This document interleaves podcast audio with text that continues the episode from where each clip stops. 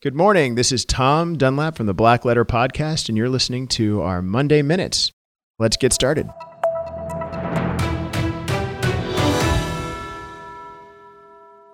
Good morning. This is Tom Dunlap with your Black Letter Podcast, Monday Morning Minute. Today we're going to talk about Facebook, Twitter, and LinkedIn, whatever it is, and defamation. Can you sue for something that's posted on one of these social media platforms? The answer is yes, of course you can. I mean, let's face it, in the United States, you can sue for almost anything. But what does it take for you to sue somebody for posting something on one of these platforms? Well, the same thing it would take for you to sue somebody if they had written it in a newspaper. The law is the law of libel. You may have heard it called slander, and typically, historically, slander was a spoken statement, libel was a written statement, but it's all essentially the same thing. It's a statement that has to be false, so it cannot be true. That's an absolute defense. The statement has to be published, and Facebook, Twitter, and LinkedIn all qualify as something that is published, and the statement has to cause the person that it's made about an injury.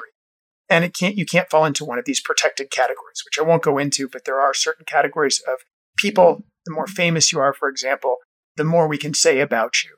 But still, you can't make a false uh, statement that's published that causes somebody injury, generally speaking.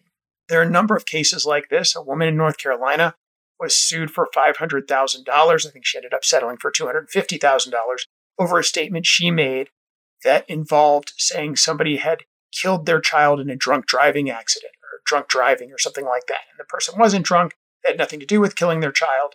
And it was a huge deal. It obviously caused the person grievous injury. I think the case ended up settling.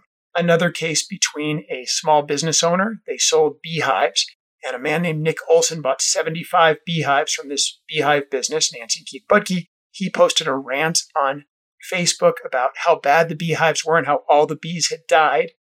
And it cost the Budkes a lot of business. They're a very small business. They sued and in a libel suit won $370,000 from a jury in compensation.